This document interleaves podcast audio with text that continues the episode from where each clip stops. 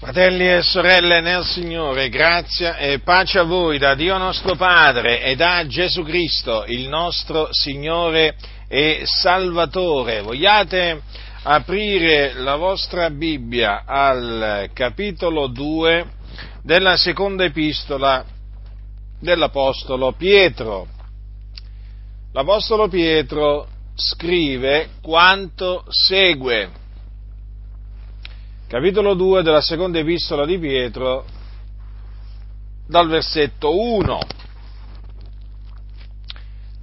Ma sorsero anche falsi profeti fra il popolo, come ci saranno anche fra voi falsi dottori, che introdurranno di soppiatto eresie di perdizione e rinnegando il Signore che li ha riscattati si trarranno addosso subita rovina e molti seguiranno le loro lascivie e a cagion loro la via della verità sarà diffamata. Nella loro cupidigia vi sfrutteranno con parole finte. Il loro giudizio già da tempo è all'opera e la loro ruina non sonnecchia perché se Dio non risparmiò gli angeli che avevano peccato, ma li inabissò confinandoli in antri tenebrosi per esservi custoditi per il giudizio, e se non risparmiò il mondo antico, ma salvò Noè, predicatore di giustizia, con sette altri, quando fece venire il diluvio sul mondo degli empi, e se riducendo in cenere le città di Sodoma e Gomorra le condannò alla distruzione, perché servissero ad esempio a quelli che in avvenire vivrebbero empiamente, e se salvò il giusto Lot che era contristato dalla lasciva condotta degli scellerati, perché quel giusto che abitava fra loro, per quanto vedeva e udiva, si tormentava ogni giorno l'anima giusta a motivo delle loro inique opere, il Signore sa trarre i pi dalla tentazione e riservare gli ingiusti ad essere puniti nel giorno del giudizio e massimamente quelli che vanno dietro alla carne nelle immonde concupiscenze e sprezzano l'autorità. Audaci, arroganti, non hanno orrore di dir male delle dignità, mentre gli angeli, benché maggiori di loro, per forza e potenza non portano contro ad esse dinanzi al Signore alcun giudizio maldicente, ma costoro come bruti senza ragione, nati alla vita animale per essere presi e distrutti, dicendo male di quello che ignorano, periranno per la loro propria corruzione, ricevendo il salario della loro iniquità. Essi trovano il loro piacere nel gozzovigliare in pieno giorno, sono macchie e vergogne, godendo dei loro inganni mentre partecipano ai vostri conviti, hanno occhi pieni d'adulterio che non possono smettere di peccare, adescano le anime instabili, hanno il cuore esercitato alla cupidigia, sono figliuoli di maledizione lasciata la diritta strada, si sono smarriti, seguendo la via di Balaam, figliolo di Beore, che amò il salario di iniquità, ma fu ripreso per la sua prevaricazione. Un'asina muta, parlando con voce umana, represse la follia del profeta. Costoro sono fonti senza acqua e nuvole sospinte dal turbine, allora è riservata la caligine delle tenebre, perché con discorsi pomposi e vacui adescano con le concupiscenze carnali e le lascivie quelli che si erano già un poco allontanati da coloro che vivono nell'errore, promettendo loro la libertà, mentre essi stessi sono schiavi della corruzione, giacché uno diventa schiavo di ciò che l'ha vinto poiché se dopo essere fuggiti dalle contaminazioni del mondo, mediante la conoscenza del Signore Salvatore Gesù Cristo, si lasciano di nuovo avviluppare in quelle e vincere, la loro condizione ultima diventa peggiore della prima. Perché? Meglio sarebbe stato per loro non avere conosciuto la via della giustizia che dopo averla conosciuta voltare le spalle al santo comandamento che era loro stato dato. È avvenuto di loro quello che dice con verità il proverbio, il cane è tornato al suo vomito e la troia lavata è tornata a voltolarsi nel fango. Dunque l'Apostolo Pietro dice che come ci furono falsi profeti fra il popolo, quindi il popolo di Israele, il popolo che Dio ha preconosciuto, così ci saranno anche fra noi falsi dottori. Dunque, noi abbiamo la certezza assoluta che in mezzo alla Chiesa ci saranno falsi dottori. Proprio una cosa certa, fratelli del Signore. È stabilito praticamente che ci siano falsi dottori. Perché, dice Pietro, ci saranno fra voi falsi dottori. E di fatti, in mezzo alla Chiesa di Dio, da che esiste sulla faccia della terra, ci sono stati in ogni epoca dei falsi dottori. E questo naturalmente in adempimento a quello che sta scritto, perché questa è una predizione fatta dalla scrittura. Diciamo, la, la, la scrittura ha preannunciato, ha preannunciato ciò. E quando noi diciamo la scrittura, intendiamo dire Dio, perché la scrittura è ispirata da Dio. Quindi Dio ha parlato per bocca di Pietro e ci ha fatto sapere che in mezzo alla Chiesa ci saranno falsi dottori, come in effetti vediamo che ci sono falsi dottori.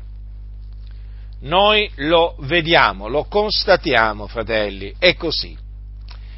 Questo non è altro che l'adempimento di ciò che Dio disse molto tempo fa, molti secoli fa. Ci saranno anche fra voi falsi dottori.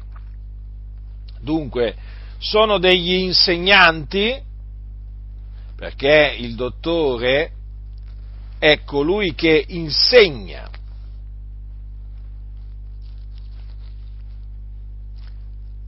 insegna la dottrina di Dio e la difende. Ma sono falsi, quindi non veri, falsi. Avete mai visto un fiore finto? Ecco, c'è una grande differenza tra un fiore vero e un fiore finto, mi riferisco ai fiori di plastica. C'è una differenza? E come se c'è? Ecco, noi dunque qui abbiamo dei falsi dottori, quindi non sono dei dottori che insegnano la dottrina di Dio, ma sono dei dottori che insegnano eresie di perdizione. Infatti è scritto che introdurranno di soppiatto eresie di perdizione.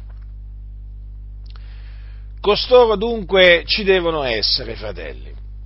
Per usare un mm, passo biblico,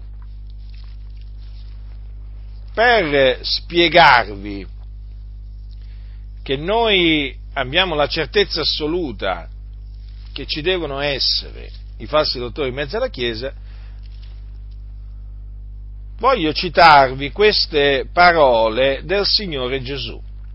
Gesù ha detto, poiché si leverà nazione contro nazione e regno contro regno, ci saranno carestie e terremoti in vari luoghi. Ma tutto questo non sarà che principio di dolori. Ora, notate che Gesù ha detto ci saranno carestie e terremoti in vari luoghi. Ora, ci sono carestie e terremoti? Sì, ci sono. Perché ci sono? sulla faccia della terra carestie e terremoti? Perché madre natura ha deciso così, ti direbbero nelle Adi. E non solo nelle Adi, perché non ci credono non ci credono nelle Adi che le carestie e terremoti vengono per decreto di Dio, per volontà di Dio, ma in tante altre denominazioni non ci credono assolutamente che le carestie e terremoti sono dei giudizi che Dio manda sulla faccia della terra, quindi sono dei giudizi che esercita l'Iddio vivente e vero sul mondo. Ora ci saranno carestie e terremoti, ci sono e quindi ci sono per volontà di Dio. Vedete? Gesù lo ha detto, queste parole sono parola eh, di Dio e Dio vigila sulla sua parola per mandarle ad effetto, ad effetto. Quindi è impossibile che non ci siano carestie e terremoti. Lo ha detto Gesù, fratelli, ci saranno carestie e terremoti in vari luoghi. Eh? In vari luoghi. E di fatti noi stiamo vedendo che in effetti i terremoti e le carestie sono in vari luoghi, esattamente come Gesù disse. Ora, queste sono parole dunque che si stanno adempiendo per volere di Dio, è Dio che le sta mandando ad effetto, come Dio sta mandando ad effetto queste altre parole ci saranno anche fra voi falsi dottori. È Dio che fa sì che sorgano in mezzo alla Chiesa dei falsi dottori. Ora, è chiaro che qualcuno potrebbe dire, ma i falsi dottori procacciano la distruzione della Chiesa, procacciano il male della Chiesa, perché mai Dio li susciterebbe? Perché mai Dio ha deciso che devono esserci dei falsi dottori in mezzo alla Chiesa? Ma una delle ragioni per cui Dio ha deciso che ci siano falsi dottori, anche falsi dottori, è questa, cioè Dio ha deciso di mettere alla prova i suoi santi tramite falsi dottori, quindi falsi ministri di Dio. D'altronde non ci dobbiamo meravigliare di questo modo d'agire di Dio, perché è un modo d'agire che riscontriamo già sotto la legge. Infatti che cosa troviamo scritto nel libro del Deuteronomio? Ascoltate, capitolo 13 del Deuteronomio. Quando sorgerà in mezzo a te un profeta o un sognatore che ti mostri un segno o un prodigio, e il segno o il prodigio di cui ti avrà parlato succede, ed egli ti dica andiamo dietro a dei stranieri che tu non hai mai conosciuto e ad essi serviamo, tu non darai retta alle parole di quel profeta o di quel sognatore, perché l'Eterno, il vostro Dio, vi mette alla prova per sapere se amate l'Eterno, il vostro Dio, con tutto il vostro cuore, con tutta l'anima vostra seguirete l'Eterno, l'Iddio vostro, temerete Lui, osserverete i Suoi comandamenti, ubbidirete alla Sua voce lui servire, a Lui servirete e vi terrete stretti. E quel profeta o quel sognatore sarà messo a morte perché avrà predicato l'apostasia dall'Eterno, dal vostro Dio, che vi ha tratti dal paese d'Egitto e vi ha redenti dalla casa di schiavitù per spingerti fuori della via per la quale l'Eterno, il tuo Dio, t'ha ordinato di camminare. Così toglierai il male di mezzo a te. Notate, notate come il Dio dica, l'Eterno, il vostro Dio, vi mette alla prova. In che maniera? Tramite, metteva alla prova il popolo suo tramite eh, un profeta o un sognatore che mostrava un segno eh, o, o un prodigio al popolo, il prodigio, il segno si avverava, e, ma nello stesso tempo questo, questo profeta, questo sognatore diceva andiamo dietro a degli dei stranieri, ad essi serviamo. In altre parole, questo, questo profeta, questo sognatore predicava l'apostasia, cioè eh, incitava il popolo ad abbandonare il Signore. Ma cosa dice Dio? Che si sarebbe usato di questo profeta sognatore per mettere alla prova il popolo suo, per vagliarlo, per sapere se amavano il Signore, il Dio, con tutto il loro cuore e con tutta l'anima loro, perché voi sapete che il Dio ci comanda di amarlo con tutto il nostro cuore. Tu amerai dunque l'Eterno il tuo Dio con tutto il cuore, con tutta l'anima tua e con tutte le tue forze. Ora il Signore, quindi già sotto la legge, aveva deciso di mettere alla prova il suo popolo facendo sorgere facendo sì che sorgessero dei, eh, dei falsi profeti. Ecco dunque che una delle ragioni per cui il Signore eh, fa sì che, o comunque ha deciso eh, di far sorgere dei falsi dottori in mezzo alla Chiesa è proprio questa, cioè mettere alla prova i suoi santi. D'altronde se Dio ha messo alla prova gli ebrei, gli israeliti nell'antichità, ma possiamo noi mai immaginare, pensare che Dio non metta alla prova noi, fratelli? È inconcepibile che Dio non ci metta alla prova, è inconcepibile. Anzi, è impossibile. Dio ha sempre messo alla prova il suo popolo. È una delle, ragio- è una delle ehm, diciamo, delle maniere in cui Dio eh, ci mette alla prova è, è appunto tramite i falsi dottori, che naturalmente come i falsi profeti sono dei ministri di Satana, come i falsi apostoli anche. Qui naturalmente Pietro eh, si concentra sui falsi dottori, ma sono pur sempre degli uomini tramite cui Dio decide di metterci alla prova e quindi sono utili sono utili. Ora, questi, questi falsi dottori sono uomini malvagi. Dice la scrittura che introdurranno di soppiatte eresie di perdizione. Ma la scrittura dice anche che rinnegando il Signore che li ha riscattati si trarranno addosso subita rovina. Ora, che cosa significa questo? Che erano stati riscattati dal Signore, riscattati da questo presente secolo malvagio. Quindi un giorno erano entrati a fare parte dei riscattati, erano entrati a far parte della Chiesa di Dio, per volontà di Dio ma ad un certo punto hanno rinnegato il Signore, lo hanno rigettato, lo hanno abbandonato. Ora noi sappiamo che la scrittura dice che se lo rinnegheremo, anche egli ci rinnegherà. E questo è quello che è avvenuto nel caso dei falsi dottori. Hanno rinnegato il Signore e quindi saranno rinnegati dal Signore.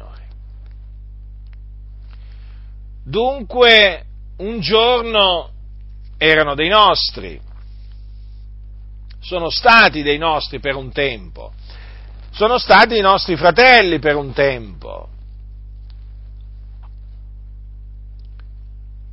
Erano dei giusti perché avevano la fede e il giusto vivrà per fede. Ma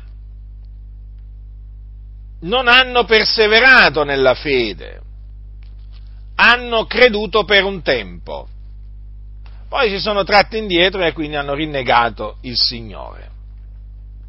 Hanno rinnegato il Signore a loro propria perdizione. Eh sì, perché la fine dei falsi dottori è la perdizione. Ora, se il Signore ha decretato che ci siano falsi dottori, e la caratteristica di questi falsi dottori che hanno rinnegato il Signore, questo che li ha riscattati, questo significa che costoro diventeranno falsi dottori per la volontà di Dio. Così Dio ha decretato. D'altronde se ci devono essere falsi dottori e che, che, rinnega, che, rinnegando il Signore che li ha riscattati si trarranno addosso subito rovina, è evidente, è evidente che, costoro, che costoro necessitano di rinnegare il Signore. e lo rinnegheranno appunto perché così Dio ha decretato. Come Dio ha decretato che ci siano alcuni che apostateranno dalla fede, dando retta a spiriti seduttori, a dottrine di demoni. E così, vedete, Dio ha decretato, nel caso di costoro, che rinneghino il Signore. Perché è così Dio ha decretato che appunto ci siano questi falsi dottori. Ora, voi leggete tutto quello che concerne questi, eh, questi falsi dottori e vi accorgerete che ci fu un tempo nel quale erano figliuoli di Dio, erano giustificati, erano santificati, erano sulla via della salvezza. Infatti, cosa dice Pietro? Lasciata la diritta strada si sono smarriti, seguendo la via di Balaam. Dice anche, meglio sarebbe stato per loro non avere conosciuto la via della giustizia, che dopo averla conosciuta voltare le spalle al santo comandamento che era loro stato dato. Quindi hanno conosciuto un giorno la via della giustizia, ma dopo averla conosciuta hanno voltato le spalle al santo comandamento che era loro stato dato. Vedete dunque, fratelli nel Signore? Anche quando Pietro dice se dopo essere fuggiti dalle contaminazioni del mondo, mediante la conoscenza del Signore e Salvatore Gesù Cristo, si lasciano di nuovo sviluppare in quella e vincere la loro condizione ultima, diventa peggiore della prima. Anche queste parole di Pietro confermano che costoro avevano conosciuto Gesù Cristo, erano proprio stati riscattati dal, ehm, dal presente secolo malvagio, infatti erano fuggiti dalle contaminazioni del mondo mediante la conoscenza del Signore Salvatore Gesù Cristo. Ma come potete leggere, poi a un certo punto si sono lasciati di nuovo avviluppare in quelle e vincere, la loro condizione ultima è diventata peggiore della prima. Ovvio che sono responsabili appieno per quello che hanno compiuto, cioè per il fatto di avere rinnegato il Signore. Sono colpevoli ma il Dio ha deciso che costoro devono esserci, devono esserci, fratelli nel Signore, non c'è niente da fare. Guardate, quando si legge la Sacra Scrittura, non si legge un libro qualsiasi, si legge il libro dell'Eterno, la, la parola di Dio. E quando si legge la parola di Dio, bisogna sottomettersi ad essa, bisogna riconoscere che le cose sono come dice Dio.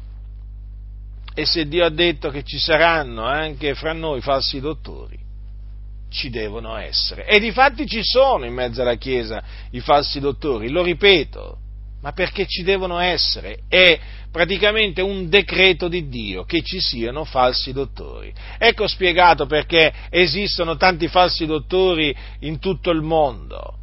Perché lo ha decretato il Dio, fratelli del Signore, lo ha decretato il Dio. Come Dio ha decretato che ci fossero carestie e terremoti in vari luoghi, così ha decretato che ci fossero falsi dottori. E devo dire che ce ne sono veramente tanti, eh? Ad ogni latitudine ce ne sono. E eh, naturalmente faranno molte vittime, seguiranno, molti dice seguiranno le loro lascivia, cagion loro la via della verità sarà diffamata. Chi sono coloro appunto che li seguiranno? Sono anime instabili che vengono da costoro sedotte e eh, naturalmente questi sono dati alle arti seduttrici dell'errore, eh, perché adescano le anime instabili, sono persone furbe, sono persone che con la loro astuzia riescono a sedurre le anime instabili. D'altronde sono figliuoli di maledizione, hm? sono quindi persone maledette, sono persone sotto la maledizione di Dio. E basta considerare appunto la loro, la loro condotta per veramente capire quanto siano malvagi costoro. Hanno il cuore esercitato alla cupidigia, quindi sono avidi di disonesto guadagno, amano il denaro. E voi sapete che chi ama il denaro odia Dio. Nella loro cupidigia sfruttano i santi con parole finte, parole finte, false, d'altronde sono false, sono finti loro e quindi anche le loro parole sono finte. Date per l'opera di Dio, che il Signore vi benedice. Mm? I falsi dottori usano queste parole. Badate bene, non è sbagliato dare per l'opera di Dio, ma il fatto è che in bocca a costoro sono parole finte, perché costoro amano il denaro e quindi quando usano i passi della scrittura, che poi siano parole di Gesù o parole degli apostoli, che incitano a dare, le usano naturalmente quelle parole come pretesto per arricchirsi, perché sono cupiti di disonesto guadagno. Vedete dunque? quanto eh, sono malvagi costoro, sfruttano il popolo di Dio con parole finte, quindi con discorsi finti. Ma avete notato quando parlano i falsi dottori quanto siano finti? Sono finti quando sorridono, sono finti quando parlano, sono finti quando si muovono eh, sono persone finte, non sono persone vere, sono persone che fingono di essere ministri di Dio, ma questi sono ministri del diavolo fingono di essere servitori di Dio, eh, fingono, non lo sono, quindi devono fingere di essere servitori di Dio. Questi sono servitori di Mammona, lo dice un passo nella Sacra Scrittura, che servono il loro ventre, il loro Dio è il ventre. E eh, poi sono persone appunto che camminano secondo le concupiscenze della carne, infatti hanno occhi pieni di adulterio che non, so, non possono smettere di peccare. Poi sono dati ad altre opere della carne, perché infatti prendono piacere nel gozzovigliare in pieno giorno, quindi sono dati alle gozzoviglie sono macchie e vergogne godendo dei loro inganni mentre partecipano ai vostri conviti, quindi sono in mezzo alla Chiesa, partecipano ai conviti, alle agapi delle Chiese, questi empi. Vedete cosa c'è scritto? Prendono piacere nel gozzovigliare in pieno giorno, questi qua proprio non si trattengono, manifestano la loro carnalità, sono macchie e vergogne. Vedete come, le, le, come li definisce l'Apostolo Pietro? Eh? Una macchia, brutta la macchia, no? La vergogna, eh? E poi che fanno? Durante le agapi? Godono dei loro inganni, certo perché loro prendono piacere a ingannare le persone. E allora è chiaro che provano un gusto particolare verso gli inganni che perpetrano a danno dei santi, delle vedove, degli orfani, dei poveri, degli anziani, godono dei loro inganni a sentirli viene da rabbrividire, è raccapricciante sentire parlare questi empi. La loro bocca veramente è un sepolcro aperto, l'odore di morte esce dalla loro bocca, d'altronde sono come sepolcri ambiancati questi, belli di fuori, eh? ma dentro piena d'ossa di morti eh, ed immondizia. basta che uno entra in un sepolcro per rendersi conto la puzza che c'è dentro in quel sepolcro.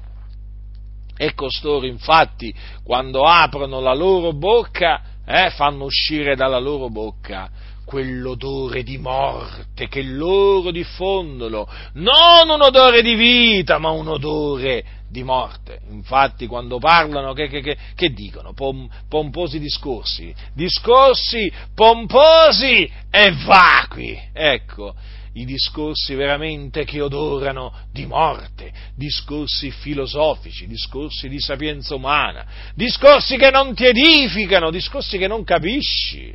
Eh? Paroloni, paroloni, paroloni. Eh?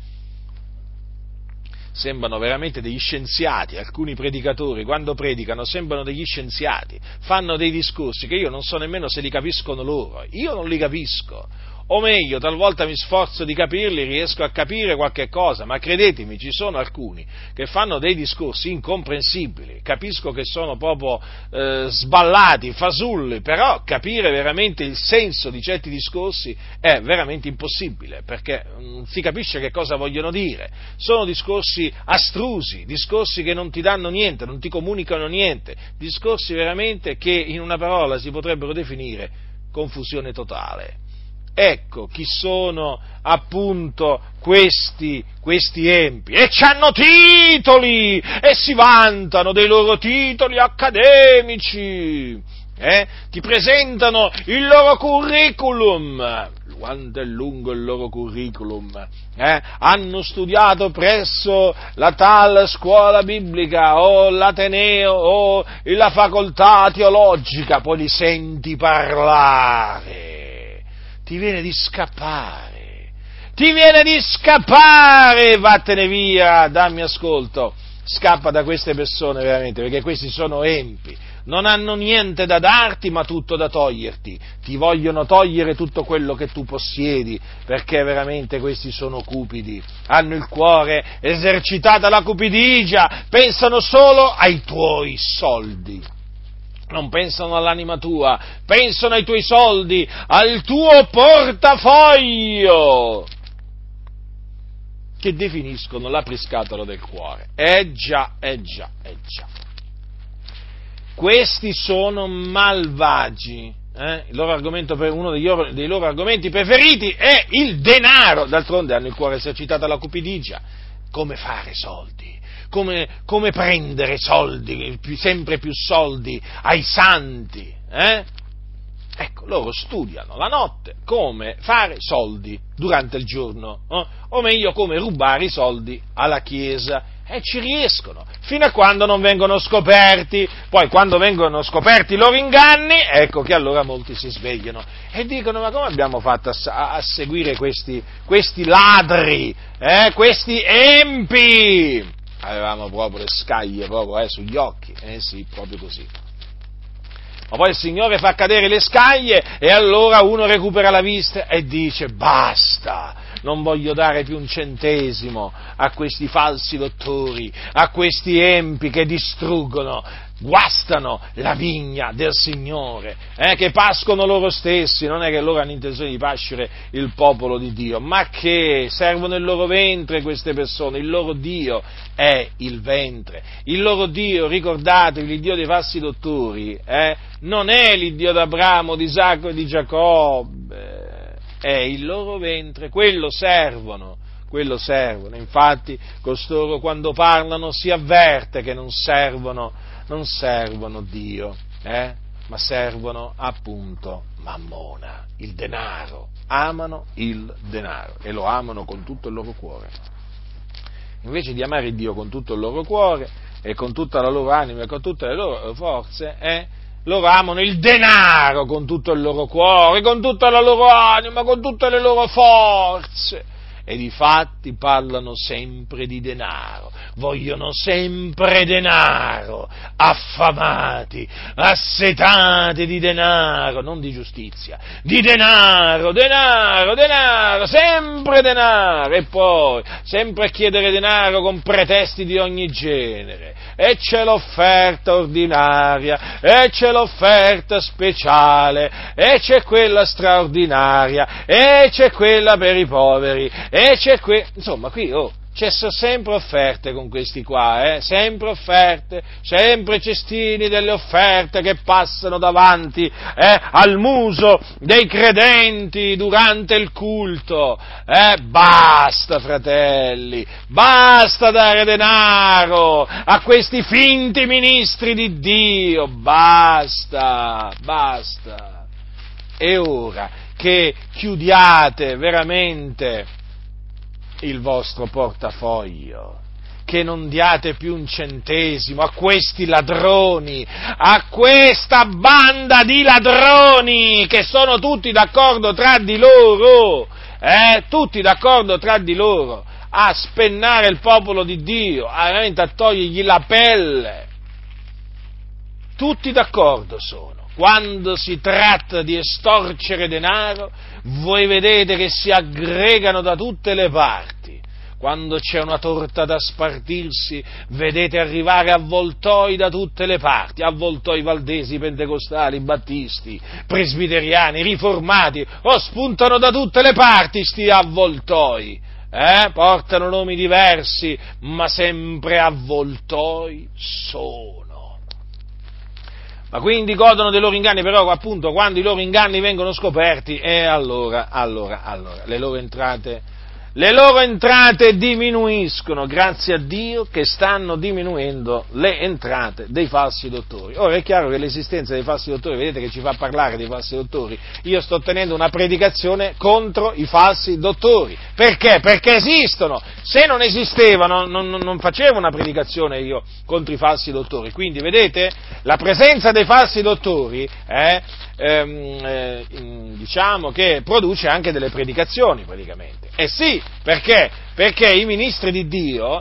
sono chiamati ad avvertire il popolo di Dio dai falsi dottori e allora devono appunto studiare il carattere dei falsi dottori, opporsi ai falsi dottori mettere, eh, e quindi mettere in guardia i santi dai falsi dottori. E quindi, in un certo senso, la presenza dei falsi dottori stimola la guerra stimola la guerra, alla buona guerra naturalmente, eh, perché naturalmente c'è un'altra guerra poi che quella noi, non, non, ci interessa, perché la guerra che non ci interessa è quella fatta con armi carnali, no? A noi interessa invece questa guerra che è una guerra spirituale. Hm? La buona guerra è una guerra spirituale perché appunto noi sappiamo che lottiamo contro i principati, le potestà, eh, i dominatori di questo mondo di tenebre, le forze spirituali della malvagità che sono nei luoghi celesti e che naturalmente si manifestano, si manifestano tramite gli empi sulla faccia della terra e anche in mezzo, in mezzo alla Chiesa, quando gli empi appunto penetrano in mezzo alla Chiesa. Quindi noi lottiamo contro queste entità eh, spirituali che manovrano gli empi. E quindi naturalmente vedete, alla fine, alla fine i, falsi, i, falsi, dottori, eh, cioè il male praticamente che fanno i falsi dottori o che vogliono fare, Dio lo converte in bene. In bene, sì, sì, è proprio così, ma è sempre avvenuto così perché ogni qualvolta sono sorti dei falsi dottori che hanno cominciato appunto a introdurre di soppiatti eresie di perdizione, i veri ministri di Dio si sono opposti ai falsi dottori con predicazione, con, con, con scritti, eh? e questo è stato un bene, e questo è stato un bene, ed è un bene. Eh? Quindi è bene mettere in guardia dai falsi dottori, d'altronde l'Apostolo Pietro l'ha fatto, perché non lo dovremmo fare noi? Perché non lo dovrei fare io? Eh? Bisogna mettere in guardia tutti coloro che sono preposti nel Signore devono mettere in guardia i santi anche dai falsi dottori, come dai falsi profeti, come dai, eh, come dei falsi apostoli, perché esistono, capite? Esistono. Non è che possiamo chiudere gli occhi, fare finta di niente, perché questi esistono. Eh, esistono le pecore, ma esistono anche i lupi rapaci, sapete? Eh? E i lupi rapaci, sapete che fanno? Non è che se ne stanno per i fatti loro. I lupi rapaci, eh, di tanto in tanto, sapete cosa fanno? Scendono a valle, eh, i lupi scendono a valle e sapete cosa cercano? Eh, le pecore. Le pecore quindi cercano di entrare negli ovili e quando ci entrano i lupi, eh, eh, quando i lupi entrano in un gregge, fratelli del Signore, mm, terribile, terribile, massacrano, massacrano tutto quello che gli capita, eh, diciamo, sotto, le, sotto le, le, le, loro, diciamo, sotto i loro denti, va, azzannano a destra e a sinistra, ammazzano, eh, pecore, agnelli, montoni, fratelli nel Signore, un massacro avviene, un massacro, quindi non si può stare in silenzio, dinanzi alla presenza di questi lupi rapaci in mezzo alla Chiesa. Eh? Non si può stare in silenzio, bisogna parlare, bisogna levare la propria voce contro costoro. Eh? Sapete che molti mi accusano di essere, di fare l'opera dell'accusatore dei fratelli. Mm? Ma io dico una cosa, beh, non solo una cosa, ma per modo di dire, ma questi non ci pensano mai che esistono anche i falsi fratelli in mezzo alla Chiesa. Oh, mai una volta, mai una volta che questi gli viene in mente di dire, beh, in effetti tu accusi falsi fratelli. Eh? Nel senso, cioè muovo delle accuse documentate, fondate, inequivocabili contro i falsi ministri di Dio perché esistono. Io non è che li calunnio, attenzione, attenzione, se li calunniassi sarei uno stolto. Eh, ma non li calunnio, non è che mi invento delle accuse contro di loro, le accuse sono provate, le accuse sono, fe- sono vere. Eh, le loro opere, le loro parole testimoniano contro di loro e quindi non sono dei veri ministri costoro di Dio, sono dei falsi ministri.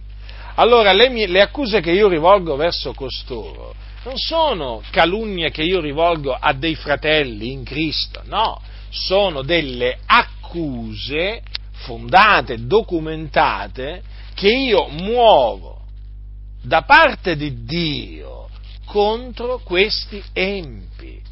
E perché muovo queste accuse?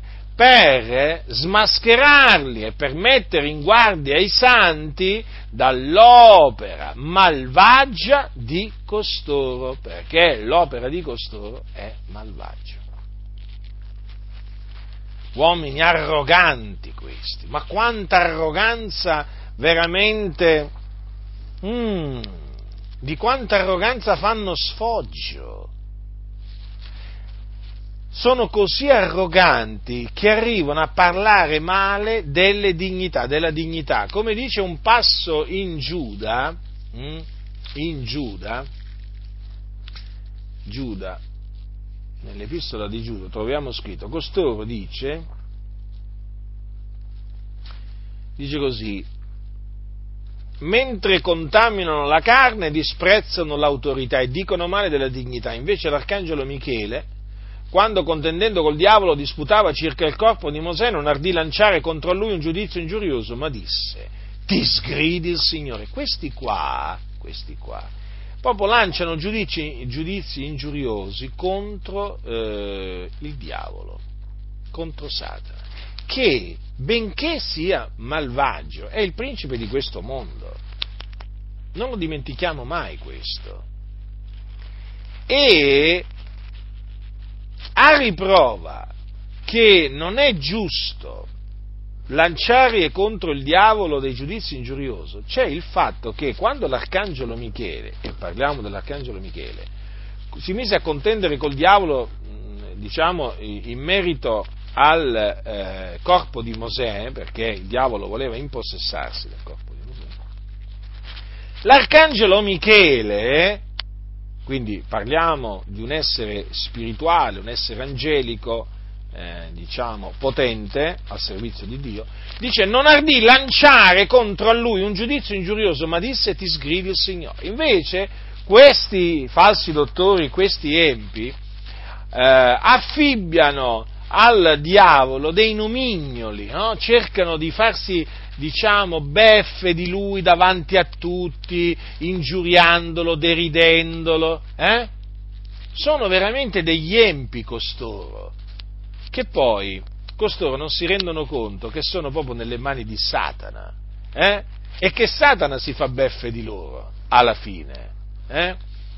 Ma veramente delle espressioni ingiuriose che solo veramente degli empi possono, possono, eh, possono fare. Infatti sono arroganti, una delle loro caratteristiche è proprio l'arroganza. Pensate che vengono paragonati a bruti senza ragione, infatti veramente questi qua, ma questi qui veramente non hanno sapienza, non hanno intelligenza, sono proprio privi di sapienza e intelligenza. Infatti quando parlano, voi lo vedete che i loro ragionamenti sono tutti sballati, tutti sballati. E comunque il Signore eh, ha decretato eh, il loro giudizio, dice che periranno per la loro propria corruzione ricevendo il salario della loro unità. Quindi è stabilita una punizione, eh, eh, diciamo, verso costoro. Costoro saranno condannati. Come dice in un passo, dice a loro è riservata la caligine delle tenebre, fratelli del Signore.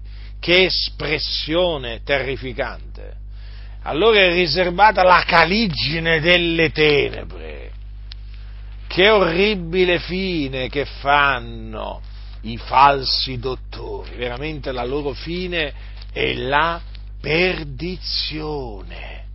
La loro fine è la perdizione come dice in un passo in Giuda, eh, che allora è riservata la caligine delle tenebre in eterno. Ma vi rendete conto, fratelli nel Signore? Mm?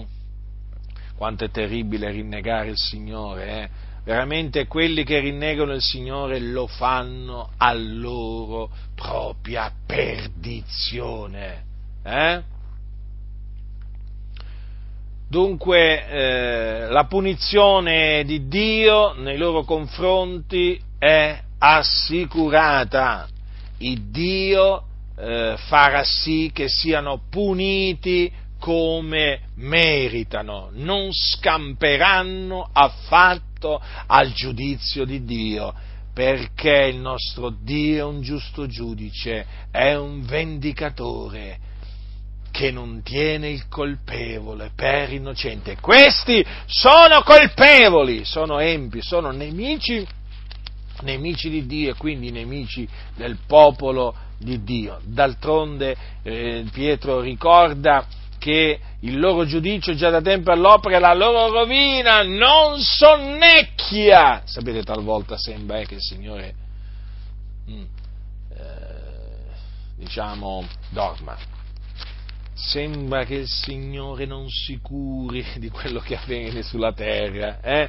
sembra che il Signore sia sbadato, sia distratto, niente di tutto ciò, fratelli del Signore. Eh? I, suoi occhi, eh? I suoi occhi girano veramente per tutta la terra, osservando i cattivi e i buoni. In questo caso, vedete, eh? questi sono cattivi, sono malvagi, falsi dottori. Pietro eh, ci ricorda infatti che Dio non risparmiò gli angeli che avevano peccato, ma li inabissò confinandoli in antri tenebrosi per esservi custoditi per giudizio.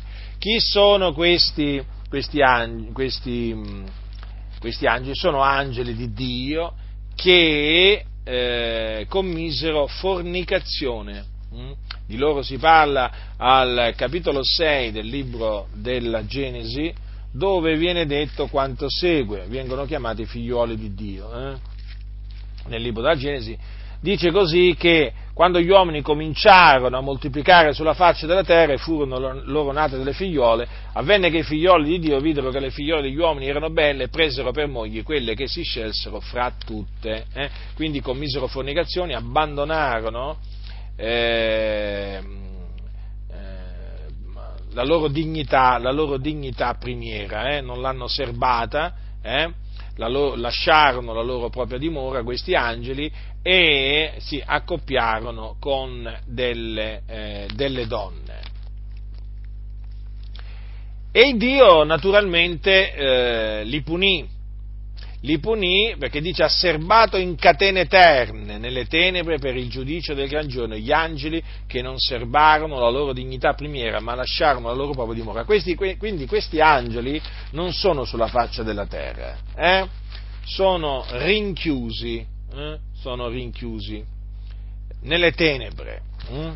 come dice, come dice la, eh, qui Pietro, dice, confinandoli, dice, li inabissò, quindi sono nell'abisso, confinandoli in antri tenebrosi e sono custoditi per il giorno del giudizio, quindi appunto poi eh, saranno in quel giorno giudicati, eh? in quel giorno saranno giudicati. Eh, quindi vedete il Signore ci ricorda, eh, Pietro ci ricorda come eh, fu assicurata una punizione a questi angeli. Come anche eh, Dio punì eh, il, mondo, eh, il, mondo, degli empi ai giorni di Noè, facendo venire il diluvio. Eh. Voi sapete che quando Dio fece venire il diluvio, come aveva detto, hm, come aveva detto, c'è scritto, dice il Signore praticamente, c'è scritto in un passo, perì ogni carne che si muoveva sulla terra, uccelli, bestiame, animali, selvatici, rettili d'ogni sorta, striscianti sulla terra e tutti gli uomini. Tutto quello che era sulla terra asciutto ed aveva alito di vita nelle sue narici morì e tutti gli esseri che erano sulla faccia della terra furono sterminati dall'uomo fino al bestiame, i rettili e gli uccelli del cielo furono sterminati di sulla terra. Non scampò che Noè con quelli che erano con lui nell'arca. Vedete, fratelli del Signore, hm? la giustizia di Dio manifestata? Lo vedete? Dio è paziente. Hm? Poi però arriva il momento in cui riversa la sua ira sugli empi. Eh? salvò Noè, predicatore di giustizia, con sette altri, gli altri furono da lui sterminati. Fu il diluvio universale che venne sulla faccia di tutta la terra, non fu un diluvio locale, eh, come dicono i bugiardi, fu un diluvio universale. Tutte le montagne furono coperte sotto il cielo e tutti gli uomini furono sterminati, tutti gli animali, tranne, tranne Noè, sette altri e gli animali che erano nell'arca. Eh? Perché Noè, mosso da pio timore, preparò un'arca per la salvezza della propria famiglia. Poi vedete un'altra circostanza, un altro giudizio, che, eh, un altro giudizio di Dio che ci ricorda Pietro eh, in, questo, in questa parte della sua seconda epistola è quello che Dio inflisse a Sodoma e Gomorra, queste due città malvagie, ed anche alle città circonvicine, eh, così dice la scrittura, eh, facendo scendere su Sodoma e Gomorra fuoco e zolfo. Le ridusse in cenere, proprio le condannò alla distruzione riducendole in cenere. Non ci sono resti di Sodoma e Gomorra. Per esempio, chi viene a Roma vede i resti dell'antica Roma. Eh? chi va in Israele, nella terra di Israele, a cercare i resti di Sodoma e Gomorra non trova niente. Non ci sono resti di queste città perché Dio le ha ridotte in cenere e le ridusse in cenere affinché, perché erano malvagie, erano veramente, erano veramente delle città malvagie. In queste città era anche diffusa la sodomia, eh, quindi l'omosessualità.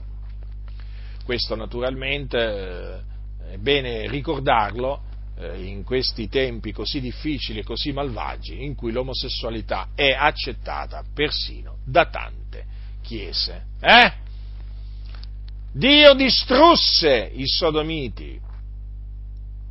Certo, non era soltanto la sodomia il peccato eh, che c'era ehm, in Sodoma e Gomorra che attirò l'ira di Dio, c'erano altri peccati, però la sodomia faceva parte di questi peccati. Quindi queste città no, Dio le ha distrutte affinché servissero d'esempio a quelli che in avvenire vivrebbero empiamente. Infatti avete notato che quando sentono parlare i peccatori, quando sentono parlare di Sodoma e Gomorra, eh, subito gli viene, gli viene un tremore, gli viene un tremolio, perché quando si sente parlare di Sodoma e Gomorra, eh, il pensiero va al fuoco allo zolfo che ad un certo punto discese dal cielo. Ma come? Noi crediamo quindi che Dio fece scendere fuoco e zolfo dal cielo per, di, per ridurre in cenere delle città con tutti i loro abitanti? Eh? Piccoli, grandi, donne, anziani? Sì, fratelli, perché Dio è giusto.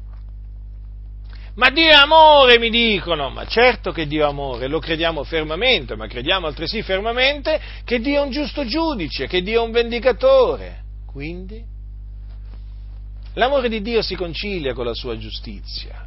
Eh? D'altronde, d'altronde, la giustizia di Dio è prodotta dal suo amore. Eh, perché? Perché Dio ama la giustizia, Dio ama i giusti. Quindi, quindi manifesta il suo odio verso gli operatori di iniquità e li distrugge. Le condannò alla distruzione. E come nel diluvio il Dio salvò Noè, predicatore di giustizia, con sette altri, così nella distruzione di Sodoma e Gomorra salvò un altro giusto, che non era un uomo giusto, salvò il giusto Lot, che era un uomo contristato da quella scellerata condotta che tenevano gli abitanti di Sodoma. Hm? Era proprio un uomo che si tormentava ogni giorno, come dice qua la scrittura, ogni giorno l'anima giusta a motivo delle loro inique opere, quindi non era un uomo iniquo, non era un uomo mondano, ma era un uomo che soffriva, eh? che soffriva nel vedere l'iniquità imperante a Sodoma. E il Signore lo salvò, sì, lo salvò salvò lui, salvò la moglie e poi due sue figlie.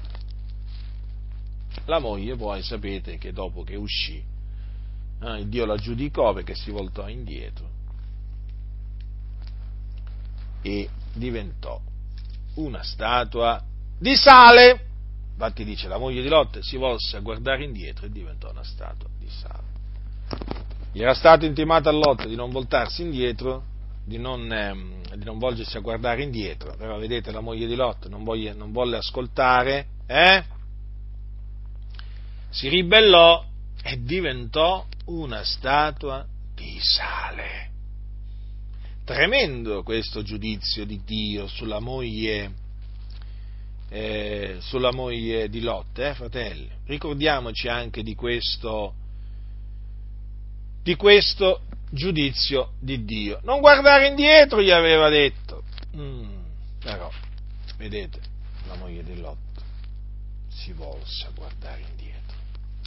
Dunque, come Dio esercitò questi giudizi a suo tempo sugli angeli, sul mondo degli empi al giorno di Noè e su eh, gli abitanti di Sodoma e Gomorra, così per certo il Dio eserciterà il suo, il suo giudizio eh, su questi falsi dottori, che quindi non scamperanno al giudizio di Dio, fratelli.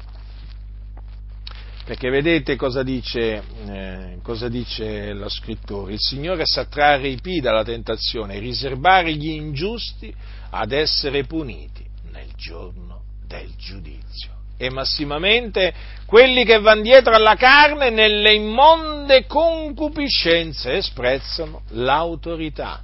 Dunque esistono i pi e esistono gli ingiusti.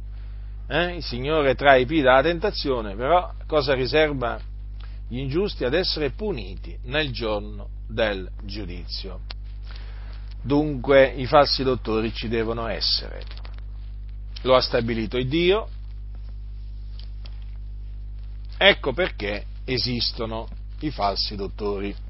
noi, figlioli di Dio, ci opponiamo ai falsi dottori, alle loro eresie distruttive e mettiamo in guardia da loro e dal loro lievito malvagio, perché così il Signore, il Signore vuole. Quindi non abbiate paura di questi uomini malvagi, eh? per niente, non dovete avere per niente paura di costoro, e una volta individuati, d'altronde qui eh, ci, sono, eh, ci sono scritte le caratteristiche che hanno costoro, non vi potete sbagliare, questi che parlano della libertà ma sono schiavi della corruzione, eh? Quanto parlano di libertà questi? Siamo liberi, siamo liberi e loro sono schiavi della corruzione.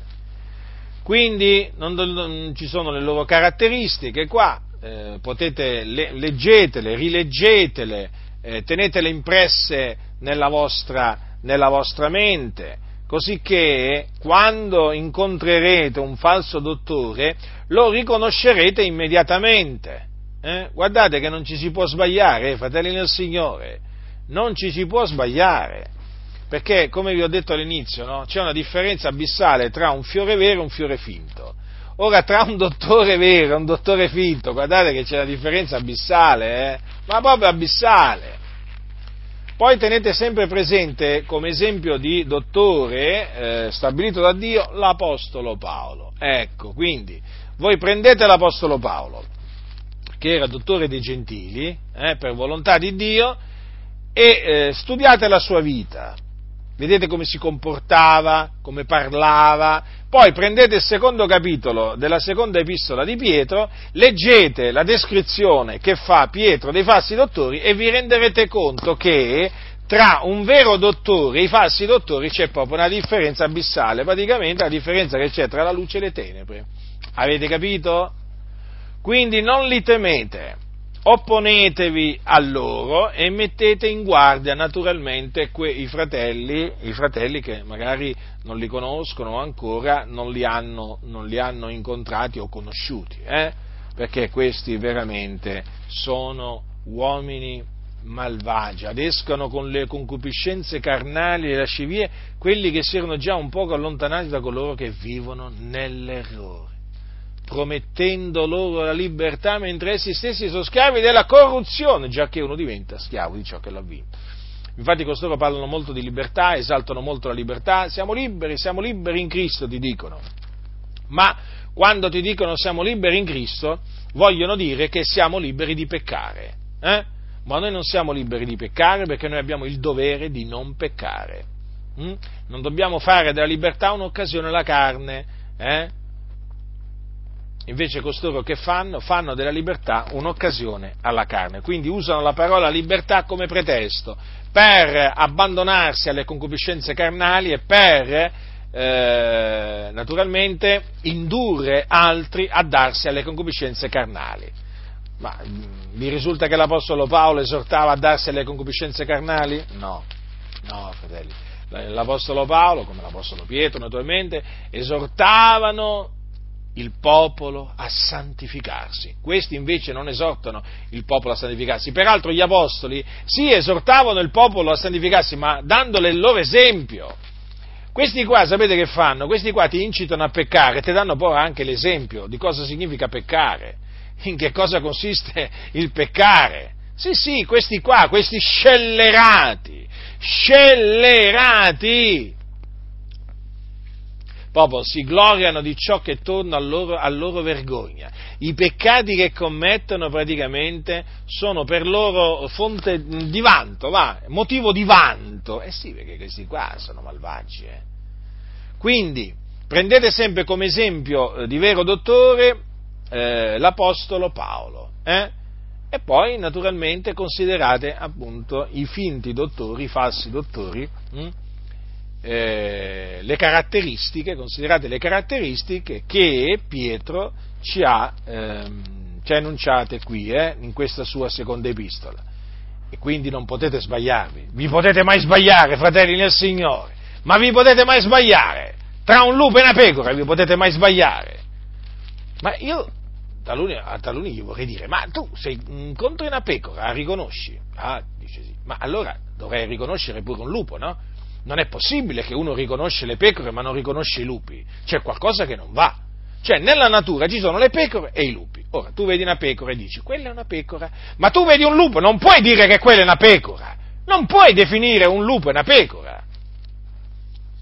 Eh, a meno che tu non voglia, ciao, far credere che sei pazzo. Eh, perché dico io, un lupo è un lupo, la pecora è la pecora. Quindi, un falso, un falso dottore è un lupo. Eh, eh, eh un vero dottore è una pecora.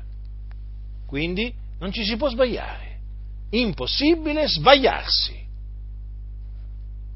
Quindi, fratelli del Signore, prestate la massima attenzione perché comunque sia dobbiamo affrontarli i falsi dottori, eh? Esistono.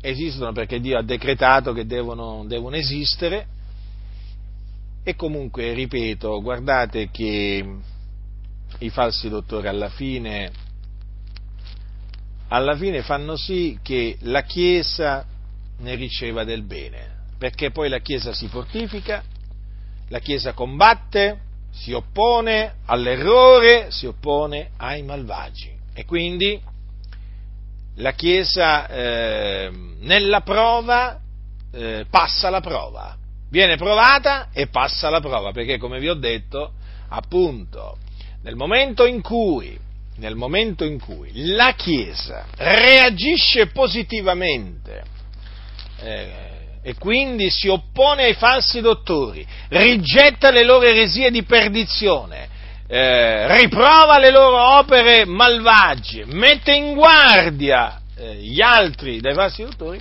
ecco che dimostra di amare il Signore. Essendo stata messa alla prova, dimostra di amare il Signore perché rigetta, rigetta i falsi dottori. Quindi è una chiesa approvata da Dio, una chiesa che rigetta i falsi dottori, è una chiesa approvata da Dio che ha il favore di Dio. Quindi noi dobbiamo riconoscere che Dio ha fatto ogni cosa bella a suo tempo, che Dio è savio, hm? che Dio è meraviglioso e Dio, veramente, devo sempre riconoscere questo, opera sempre in vista del nostro bene, eh? in vista del nostro bene e converte il male in bene.